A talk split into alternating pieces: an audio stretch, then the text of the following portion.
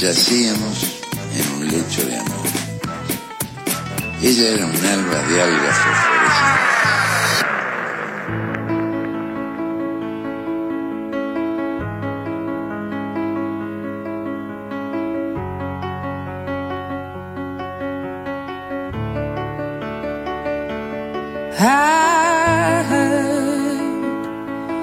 You settled down, that you found a girl and you're married now. I heard that your dreams came true. Guess she gave you things I didn't give to you.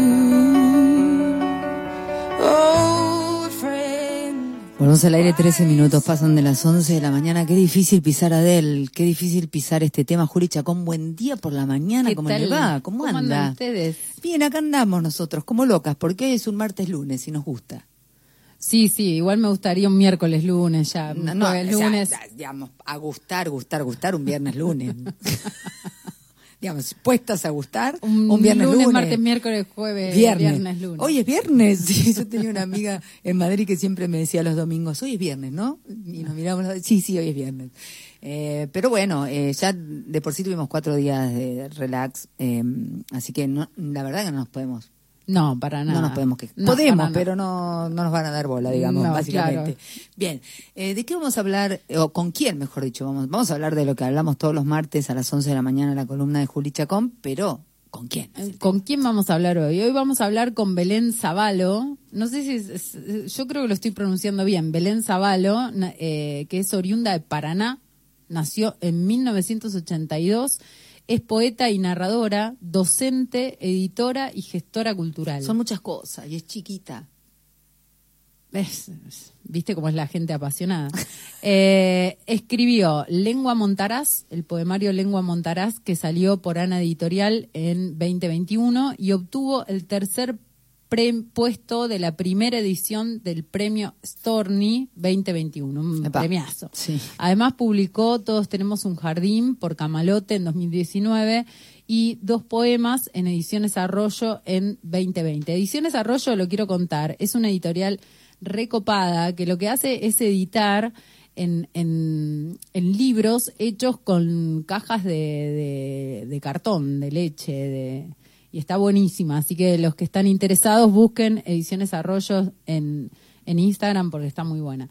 Participó además Belén de las antologías Otras Nosotras Mismas, que salió publicado en Agua Viva en 2020, Flotar y Jardín por Camalote en 2020 y 2021 y El beso que te di en Ediciones Arroyo en 2021.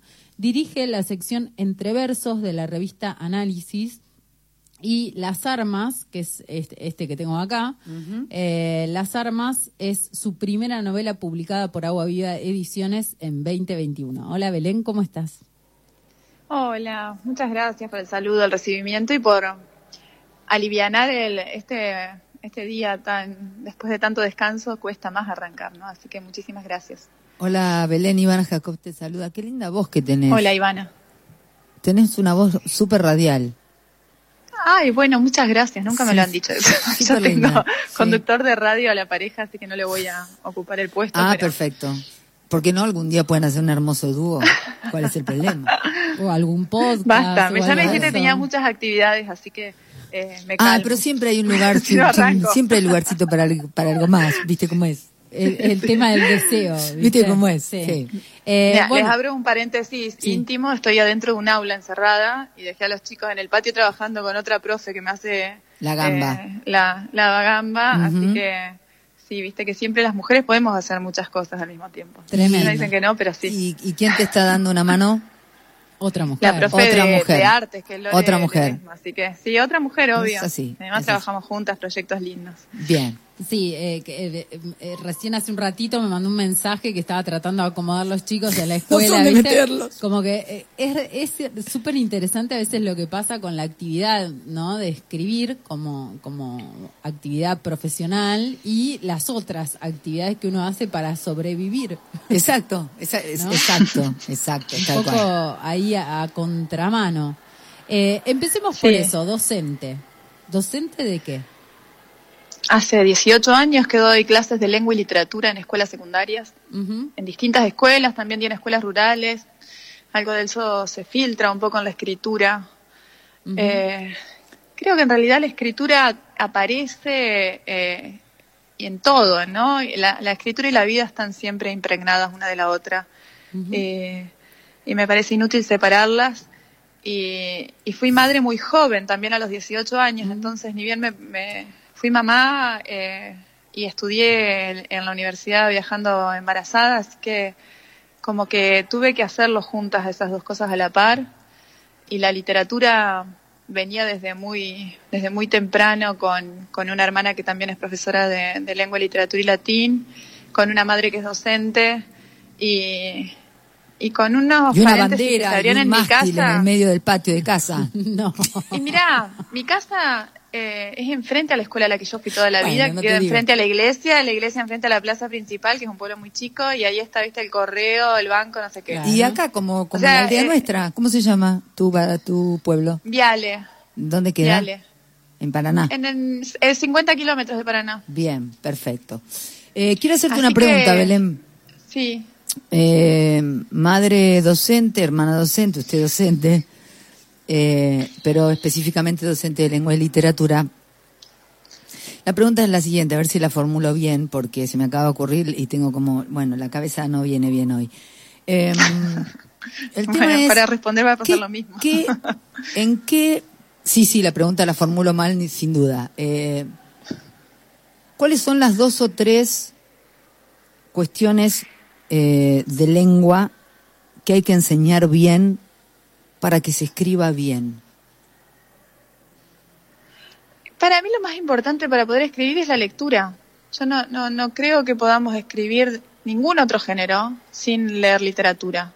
Porque la literatura dentro de los géneros discursivos no es el género secundario que los reúne y los congrega a todos. Uno puede desde un poema de, de Susana Tenon leer eh, el género jurídico, por ejemplo, ¿no? Y, y- y poder hacer eso y también ocasionar la ironía y poder reconocerlos y poder saber que cómo se traen a colación, creo que es doble el sentido que, que uno le puede asignar. Y por eso a mí me parece que es vital en toda escuela eh, poner dentro del programa eh, poesía, poesía argentina fundamentalmente. ¿Poesía argentina actual o poesía argentina del génesis No, la, de la argentina? poesía, la poesía contemporánea es muy rica, pero dialoga permanentemente con otras, Ujú. ¿no? Eh, con, con- con lo anterior. Y ese movimiento, quizás al chico hoy lo congregas a través de, de un autor eh, como Mariano Blatt, ¿no? Claro. Que, que, que escribe recuperando eh, otros tonos y otros registros que pueden causar la gracia y, y el encantamiento del, del adolescente y después lo llevas hacia donde vos querés. Y cuando se enseña Eh, poesía, pero- porque viste que, que, que hay un, eh, tenemos toda una cuestión los docentes, que es desde dónde enseñamos, ¿no? Poesía, en, eh, vos traes esto a colación en un ámbito escolar. Digo, se- en general la formación que por lo menos Ivana y yo tuvimos era muy estructuralista, entonces lo que se hacía era contar las sílabas que tenía el verso, ver qué rima tenía, eh, cuántas metáforas aparecían, cuántas aliteraciones, cuántas... ¿Se enseña así? ¿Cómo, cómo se enseña la poesía? Yo creo que uno, vos vas va- buscando diferentes perspectivas, ¿no? Quizás enriqueces, to- tomás un romance y contás métrica. No tiene nada de malo hacerlo. Encontrás el canto, encontrás la música del poema. Este, y después, por ejemplo, yo en la escuela he, he- he podido lograr, porque la Escuela Normal de Paraná es una escuela muy importante, pero a su vez es muy abierta en las propuestas y, y, por ejemplo, han hecho concursos de rap. Y te hablo de 2018 Claro. en Claro. el salón de actos, que es la escuela que, eh, la primera escuela que abre eh, Sarmiento, si hubiese muerto, ¿no? Pero digo, los chicos rapeaban y eran como juglares contemporáneos. Entonces, me parece que, que la literatura da para dialogar un montón con, con el presente. Exacto, o sea que en un punto hay que llevarlo al pibe de alguna manera a, a producir. Sí, y, probando literatura. todo lo que uno sepa, lo que, lo que te convoque, porque también es cierto que los docentes, si, si no salimos de la modorra y nos movemos, es como te fulmina la docencia, ¿no? Y te desgasta con todo lo que tiene de, de, de burocracia. Eh, a nosotros nos gusta por ahí hacer eso en, en los programas, meter otras materias, eh, charlar un poco, que los- hacerlo más, más vital.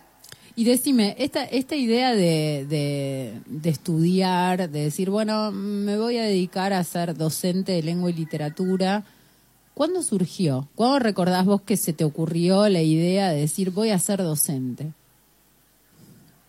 Eh, mira, mis compañeros, por ejemplo, tenía en la cuadra Flavito, que no le gustaba estudiar, era hiper amigo mío, íbamos a la misma escuela, mismo grado todo, cruzábamos la canchita juntos y, y yo le enseñaba lo que, lo que él no sabía de las materias que me gustaban, que eran eh, literatura y, y también inglés.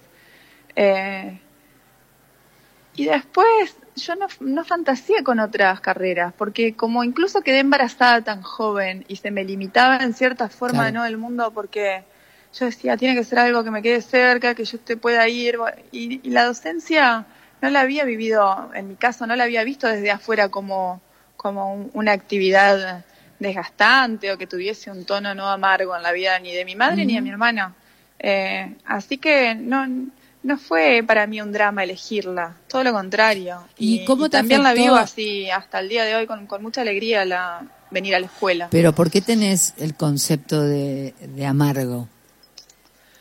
Porque creo ¿Por- que sí existe, sobre todo hoy en- hay un- un- una charla muy frecuente con, con otros compañeros en los que, primero, que, que no está reivindicada la tarea docente desde las distintas políticas eh, en cuanto a nuestro sueldo, y en cuanto a nuestra tarea y en cuanto a nuestro cuestionamiento permanente, ¿no? Todo el mundo que se pregunta que por qué los chicos así es como, ay, porque en la escuela no les enseñan, ¿no? Es como, hay una carga muy fuerte y muy negativa que se hace eh, eh, y a mí no me parece que sea justa, porque creo incluso que hoy la escuela es- la institución que contiene, como no contiene hasta incluso la institución familia que se ha este, visto desarmada y disgregada eh, eh, por diferentes eh, cuestiones, ¿no? Pero nosotros acá, con, con los talleres incluso de educación sexual integral, eh, se abordan temas que van desde, desde las cuestiones muy íntimas, de problemáticas que tienen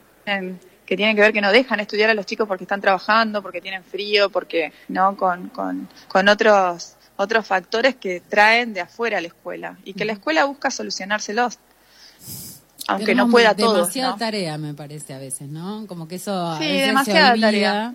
Se olvida cuando solamente se hace un recorte academicista de lo que debería ser una actividad docente. Pero la pregunta a la que iba también es, ¿vos crees que la formación que tuviste vos como docente afectó en tu escritura, digamos, afectó tu escritura o no? ¿Y en qué medida? ¿O Mirá, depende quién. Hay personas que te llegan. Por ejemplo, mi lengua montaraz está dedicado a Graciela Gianetti. Ella fue mi profesora de literatura argentina. Y yo, cuando ella me dio de leer a, a Saer, eh, yo sentí que encontraba algo que no me daban las otras materias y, y- y eso que, que, que me gustaban mucho las literaturas. Pero la forma de abordarla de ella, ella es poeta, ella da talleres, después yo fui a sus talleres. Eh, creo que el otro día leía a Siri Husbeth, ¿no? que hablaba de los mentores en, en el último libro que sacó, que son pequeños ensayos, y que es como que uno sí, en cierta forma, va buscando ¿no? a alguien que la mire distinto. Y yo con ella tengo una mirada así muy, eh, muy humana y que, y que va creciendo por ese lado. ¿Y la de- de formación la académica, los docentes, digo, No, la, no, la formación académica va en contra, y sobre todo la, la forma de escribir, ¿no? Los textos académicos eh, te aplastan todo lo que puede llegar a ser que tenga que ver con escribir literatura. con la creatividad, ¿no? Con, con la apuesta de una Sí, voz sí, personal. sí, total, totalmente lejos, muy lejos. Bien. Eh, y contame un poquito, ¿cuándo empezaste a escribir? ¿Cuándo dijiste, bueno, no, Eh, sí, sí, escribo? No sé, yo creo que no tengo memoria, ponerle, de no haber escrito. Pero a veces uno No, nos han contado mucho, acá, un de- día me de- senté de- y escribí hay- mi primer poema. Mi primer poema, que yo me acuerdo que me senté y lo escribí en el patio de la casa de mi hermana porque el primer editor, que es Férnico Sea, que además es mi amigo, fue mi compañero también de facultad, me invita a un slam de poesía y me manda tipos de videos y de textos que estaban haciendo y era muy este, incipiente eso que estaba pasando acá en, en Paraná. Así que le escribo un primer poema que se llama El nene del primer banco, que era un alumno que, que se llama Mati, que tenía unas dificultades y, y que, que, cuando hablaba siempre le caía saliva, o sea, hacían burbujas y que retomaba un poco eso. Y, y con Mati nos seguimos, Mati ya terminó la escuela, ya está estudiando en la universidad, algo que, eh, electricidad o algo de eso, me sigue llamando por teléfono y es una, ese vínculo que, que no se rompe y que trasciende las aulas. eh, y lo escribí movida y sensibilizada por él, que, que, que también la, la, peleaba dentro del, la pasaba del mal, curso claro. para seguir estando y no la pasaba tan bien. Y gracias a Ferni que me convocó y después eh, me, me, invitó para formar parte de Camalote.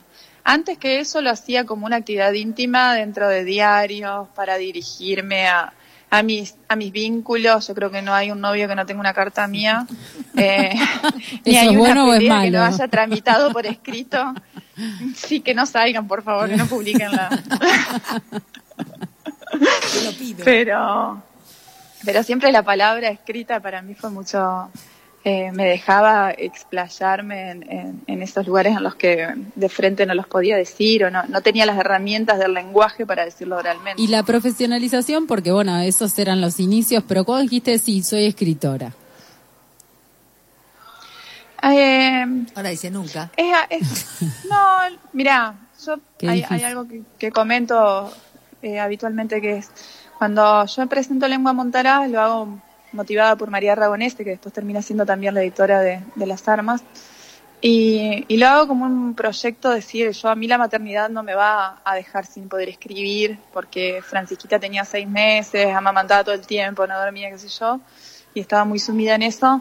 Y, y bueno, mi pareja también me escribe, así que me entiende y, me alienta para que lo haga. Y, y, bueno, y en ese mes que estábamos en una cabaña cerca de acá, en un lugar que se llama Puyari, escribo y lo mando, pero como sosteniendo más bien el ritmo de escritura.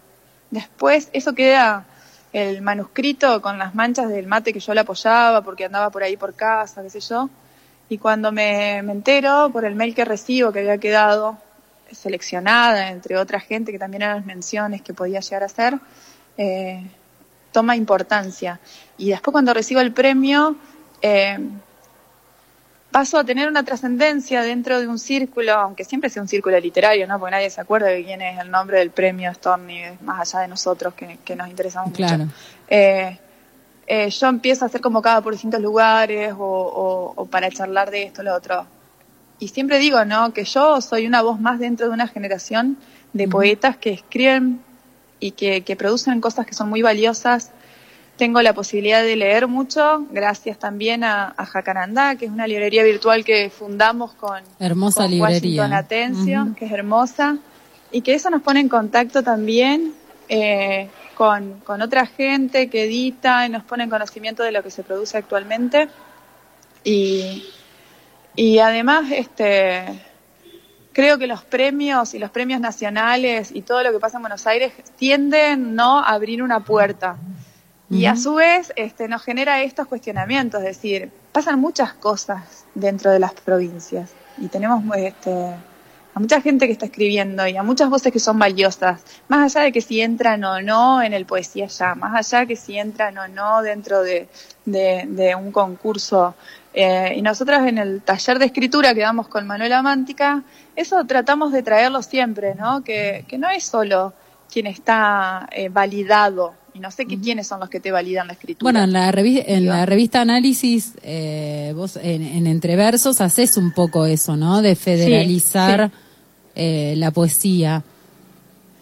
Sí, Esa es porque la me apuesta? parece muy, muy interesante que, además la revista Análisis es una revista eh, fundamentalmente de política, eh, de, de, actualidad entrerriana, pero con mucha base de investigación política y la sección entre versos tenía una sola página, ahora tiene cuatro. Uh -huh.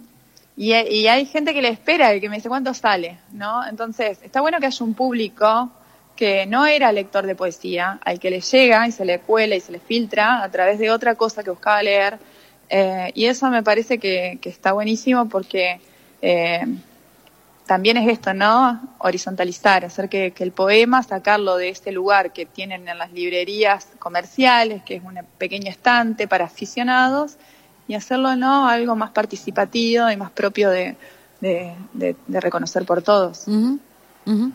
Eh, contabas recién que Lengua Montaraz recibió el, el, el, premio Storni, que es tremendo premio. Eh, ¿Cómo te llevaste con eso?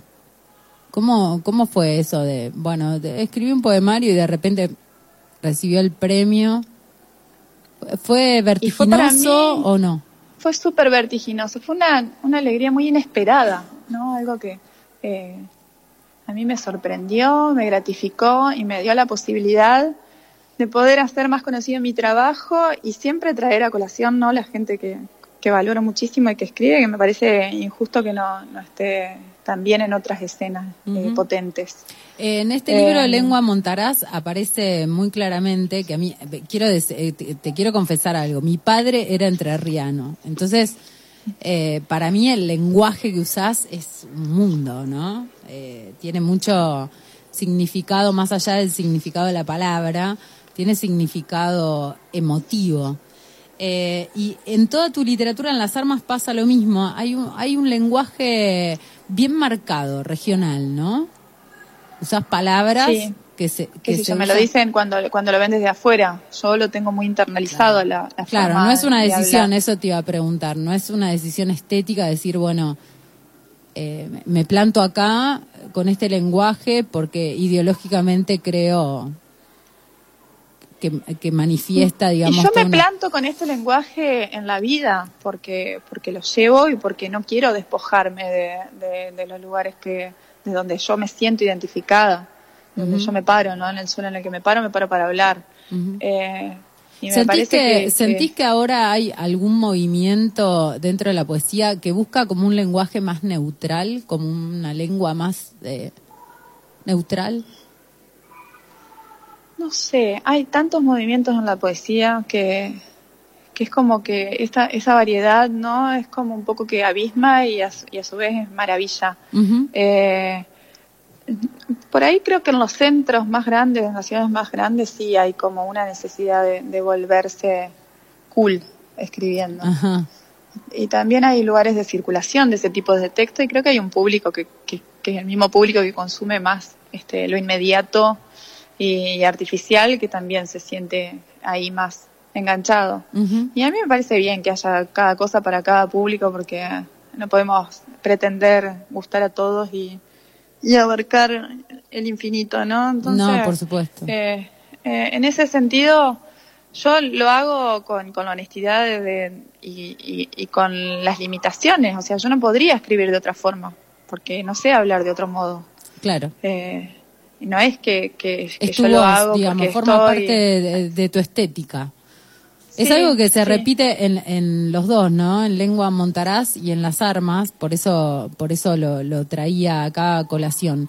Lengua montaraz salió así, vos decías todavía tenía las manchas de mate y qué sé yo. ¿Salió así como, como fue publicado o hubo un laburo de, de edición, de, de relectura? Y yo trabajo mucho los textos igual. ¿Cómo los trabajas? No publicados. Yo escribo, escribo lengua montaraz, fui escribiendo poema por poema, eh, trabajaba en taller con Horacio Fibelcon, que escribe una contratapa muy linda, uh -huh. posteriormente. Eh, también hacía unos talleres de lecturas que eran para mí esclarecedores y innovadores y que rompían todo con Daniel Durán. Uh -huh. Y con él también hice un breve taller con algunos poemas y él me dio un foco que me habló de, de la literatura eh, rural y feminista y a mí me encantó uh -huh. ese concepto acomodé también en un orden los poemas, eh, con conciencia de estar editando eso. También leí algunos en un taller con Marina Mariach. A mí me parece que nosotros no tenemos una formación académica sobre no. escribir poesía, editar y demás, pero que sí hay talleres que son sumamente valiosos, con poetas grosos que, que, que están a disposición y que laburan de esto porque además escribiendo y publicando poesía uno no, no gana dinero, ¿no? Es como no. con otras actividades que se va llenando. No, no, ojalá, lo, no lo hacemos, ojalá fuera, que cambie ojalá, el mundo. Sí, ojalá fuese. Sí, eh, sí, sí. Eh, eh, pero... Belén, vos decías, los, los laburé, ¿no? Fui a talleres, pero vos también das talleres. Entonces la pregunta sí. es esta. ¿para qué cree? eh, vos decías, hay poetas, no, no, no tenemos una formación académica. ¿Y, y qué se hace en un taller? ¿Qué, qué, ¿Cuál es el ¿Qué es lo laburo que- que hace Elegante. quien guía el taller? Primero, un taller te habilita tu propia voz, ¿no? A reconocerla y a conocerla y, y a través de, de lecturas y de, de las interpretaciones de esas lecturas que van a ser muy ricas y, y después poder potenciar tu forma de escribir, encontrarle, ¿no? Los, los vicios y encontrar las vueltas para mejorar tus textos. Eh, yo, yo creo fundamentalmente en los talleres. ah. O sea, a mí- no, no creo que haya un momento de la vida en el que yo no tenga ganas de hacer un taller o que no lo necesite, porque, ay, no, Claro. yo no lo necesito, yo ya sé escribir. Me parece como, como, como que al contrario están permanentemente movilizándote, sacándote las comodidades, te, te llevan para otro lado, te hacen escribir de otra cosa, ¿no? Como si estás quieta y leyéndote a vos y leyendo más o menos siempre lo mismo y lo que te gusta, es como difícil que, que, que te sientas motivado por estar escribiendo. Sí, que hagas una, especie de reflexión sobre tu propia escritura, ¿no? Sí, sí, sí. Porque me, parece que sería una serie eh, permanente de más o menos lo, lo mismo. Yo ya sabés qué es lo que va a decir, no, no leo esto, un De, le- de Lengua Montaraz pasaste a Las Armas, ¿cierto? Como libro publicado tuyo individualmente. En realidad Las Armas estaba escrito antes que Lengua Montaraz.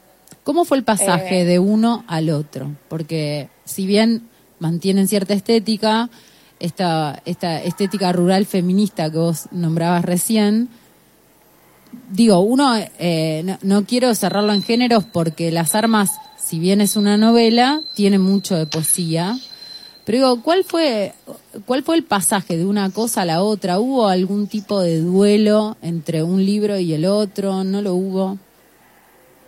Las Armas yo la escribí antes de que se publicara Lengua Montaraz. La empecé en el 2018 y la terminé en el 2020 porque la fui trabajando en, el taller con Santi Liach también. Y, y también después la trabajé con Noé Torres, que fue mi editora, eh, que es la, poeta que hizo la traducción de Hans Sixton y que publicó un libro hermoso eh, que se llama Esta también es mi rabia, con Halley. Y, y ella me ayudó mucho a ver que qué habría de las armas, ¿no? Porque la edición tiene esto, un poco vos te despegás y necesitas leerte con cierta distancia. Y, y bueno, y cuando terminé de escribir las armas y María después me habla de este concurso que estaba bueno y que escriba y yo lo hago pensando en esta otra cosa y, y mi cuerpo estaba totalmente corrido de- del lugar y del tono de las armas porque había nacido Francisca y la maternidad eh, a las mujeres nos, nos, nos descoloca todo, ¿no? Totalmente. Es como que se nos desacomodan las articulaciones, las costillas te salen de la cadera, no sé, lenguaje, como los pechos con todo lecho eso. y, y, y la lengua nueva que iba balbuceando Mm. y diciéndome cosas nuevas también eh, se filtraba en el poema. Eh, y las armas venía teñida de, de otra experiencia que también tiene que ver con, con mis hijas porque siempre aparecen, pero, pero que tenía un, un rasgo totalmente distinto. Contale un poquito a los oyentes de qué de qué se trata las armas. ¿Cómo lo bueno, las cómo armas podrías es una, una, una voz en primera persona con, con un tinte autobiográfico. eh, eh, va- se van enhebrando pequeños sucesos y acontecimientos en los que generalmente van viendo ¿no? la posición de la, de la mujer en la vida, en la familia, eh, con los vínculos, con la construcción y va este, sin proponérselo ni, ni hacer una bajada ética ni moral, eh, mostrando ¿no? esas crueldades a las que asumimos como normales. Y finalmente hay, hay, hay un hecho que las congrega a todas esas, que es el abuso de, de la hija de la narradora eh, de parte de un grupo de cuatro varones y todo ese, ese trajín judicial eh, en el que, que también el Poder Judicial es el que se comporta como eh, avalando ¿no? y cuidando que eso siga sucediendo. Es una novela monstruosamente eh, eh, no sé cómo recién se me había ocurrido la palabra, pero te atraviesa, ¿no? Eh, de- no, no, no se entra a la novela como se sale después. Escribirla Bueno, cuando, no lo digo lo digo o sea de corazón. de corazón no mi pretensión la pretensión de este espacio no es hacer análisis literario sino contarles un poquito a los oyentes para que después vayan y te busquen y busquen los libros y te lean pero realmente es conmovedora eh, es fuertísima hay hay trayectos del libro que son tremendos Difíciles. tremendos. Eh, pero sin embargo, vos de- eh, esto, esto es lo que lo interesante que a mí me resultó interesante fue que lo que aparecía en las armas después volvía de otra manera en los poemas de lengua montaraz.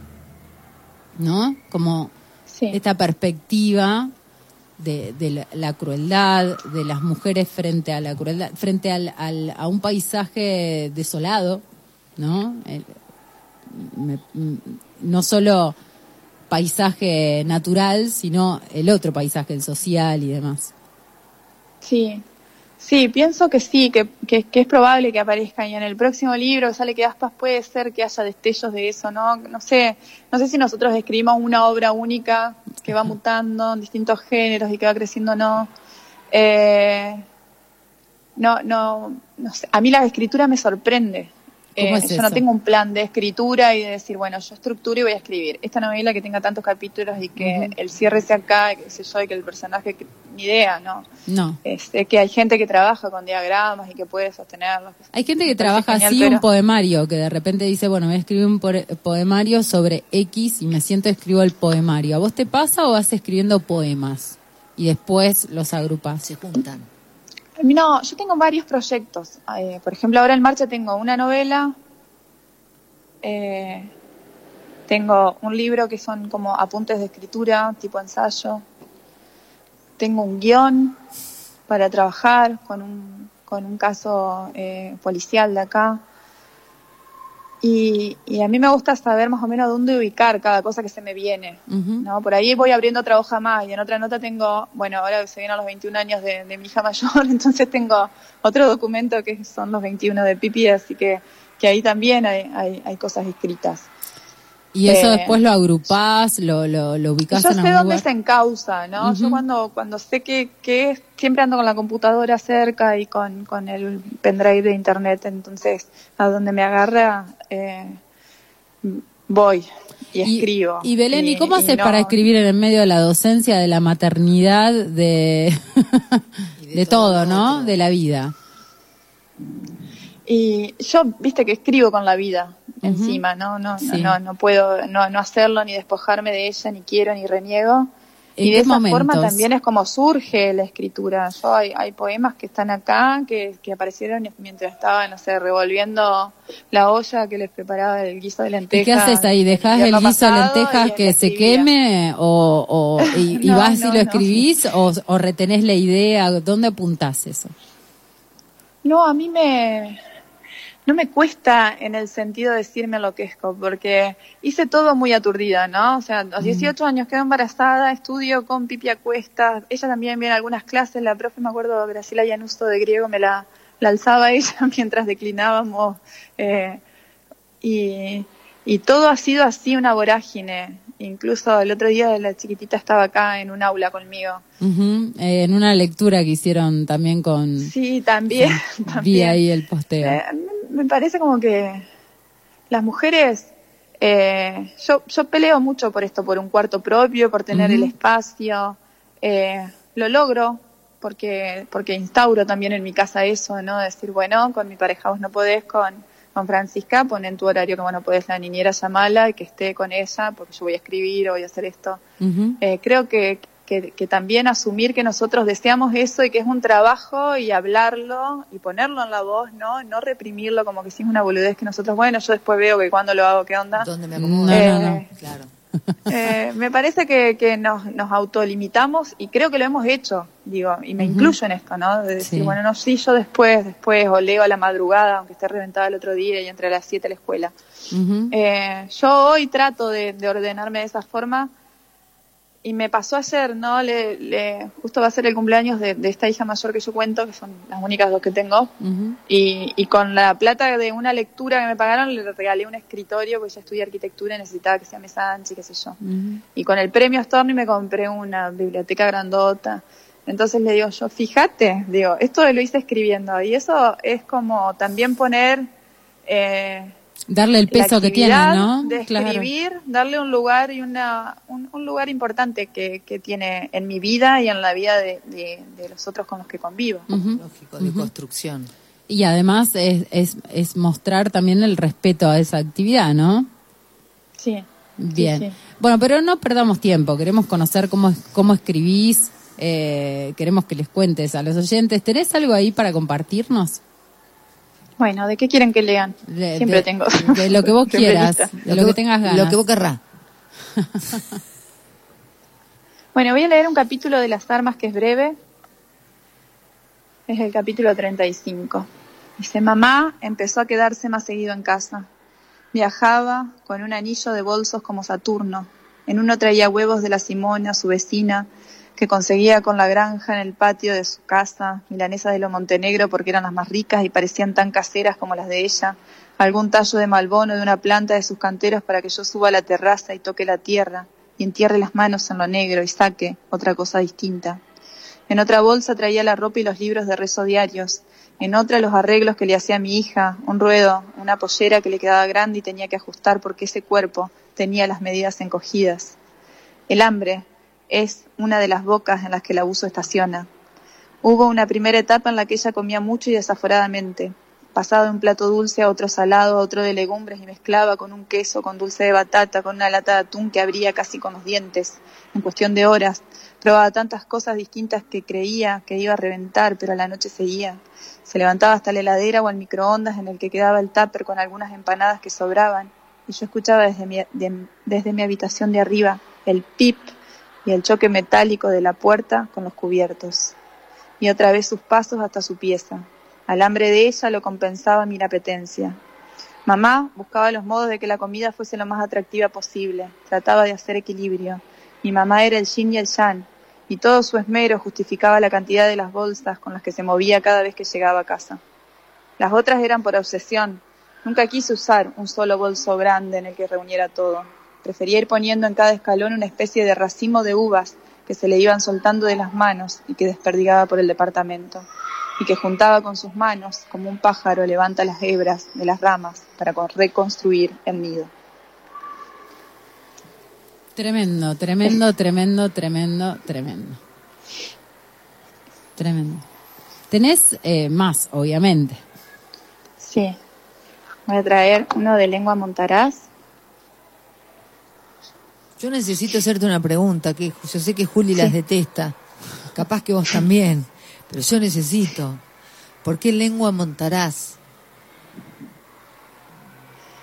porque mm, yo sentí que esa lengua se me pegaba. O sea, yo estaba eh, en una cabaña, como les contaba, escribiendo y tenía cerca la lechuza, el tero que me mortificaba con, con los gritos que no podía ni caminar nos perseguía. Eh, nada, tirábamos una caña y las tortugas nos arrancaban los anzuelos. Era permanentemente ver la naturaleza en su estado más este, Salvaje. eh, más salvaje y, y yo sentía que, que, que me penetraba todo eso, ¿no? Porque además estaba muy, muy sensible con, Claro. con la maternidad y, y me salió el título de una, no me lo pregunté, hay un autor que también tiene un, un, un, un texto así, que es Leguizamón, que publicó hace muchísimo tiempo acá, pero creo que era una novela, que se llamaba La lengua montaraz. Sí. Eh, así que, eh, nada, me preguntaban si tenía alguna incidencia de él, digo, la verdad que no, ni siquiera es que lo he leído a, a, a, eh, a esa novela, a ese texto, así que nada, salió de eso, salió de la naturaleza. Bien. Bueno, leo Montaraz, que es el poema que abre el libro. Da. Dice, tengo los pies grandes y anchos, una horma que se expande, abierta como la boca de un jabalí. Trazo mi pisada, pero no la sigo. Le dejo al monte que me guía, aunque sepa que los cardos van a pelear por mi piel. Elijo siempre la zarcilla para moverme segura. Con cada espina en el ojo nace una fuga. Tengo una lengua montaraz guardada. Desenfundo mi vaina cuando el grillo empieza el canto. Tremendo. Poemazo. Poemazo. Belén, eh, a la gente que recién empieza a escribir, ¿qué dos recomendaciones le darías? ¿No lo hagan? Primero que pierdan el miedo a la escritura y segundo que, que, que pierdan ese, esa concepción de que para escribir hay que ser otro y ese artificio que nos pone en una distancia y en un tono tan ridículo, ¿no? Que es el que empezamos a escribir y el que a ti que te canto, ¿no? Como conocen las salutaciones de, de cumpleaños. El intelectualizado ti, también, ¿no? Sí, totalmente. ¿no? Y como que, eh, no sé, que es lo que se leyó antes para creer que eso es poesía o que ahí está el tono literario. Me parece que la literatura responde a una, a una circunstancia de tiempo y, y lugar y que, y que por eso se escribió en otro momento de otra forma, y, pero que el lenguaje era ese. Y el lenguaje vivo es el que, el que más llega y atraviesa y el que más nos va a convocar para poder seguir escribiendo y, y encontrando qué es lo que tenemos para decir. Claro, Porque no, no, la no, escritura no, es una, la no se haga, una búsqueda. no, imite y no sea el inteligente, ¿no? Cuando está, cuando está cual, escribiendo. sí. Y la, y Sí, la sí. segunda, Y la segunda es que lea, que lea, que lea, que lea. bien. No, no va, no va a escribir nadie bien o algo leíble sin haber leído, ¿no? Anteriormente. Bueno, no, eh, nos queremos despedir con uno más. ¿Tenés uno más para compartirnos? Ay, sí, Sí, dale, sacó. sí.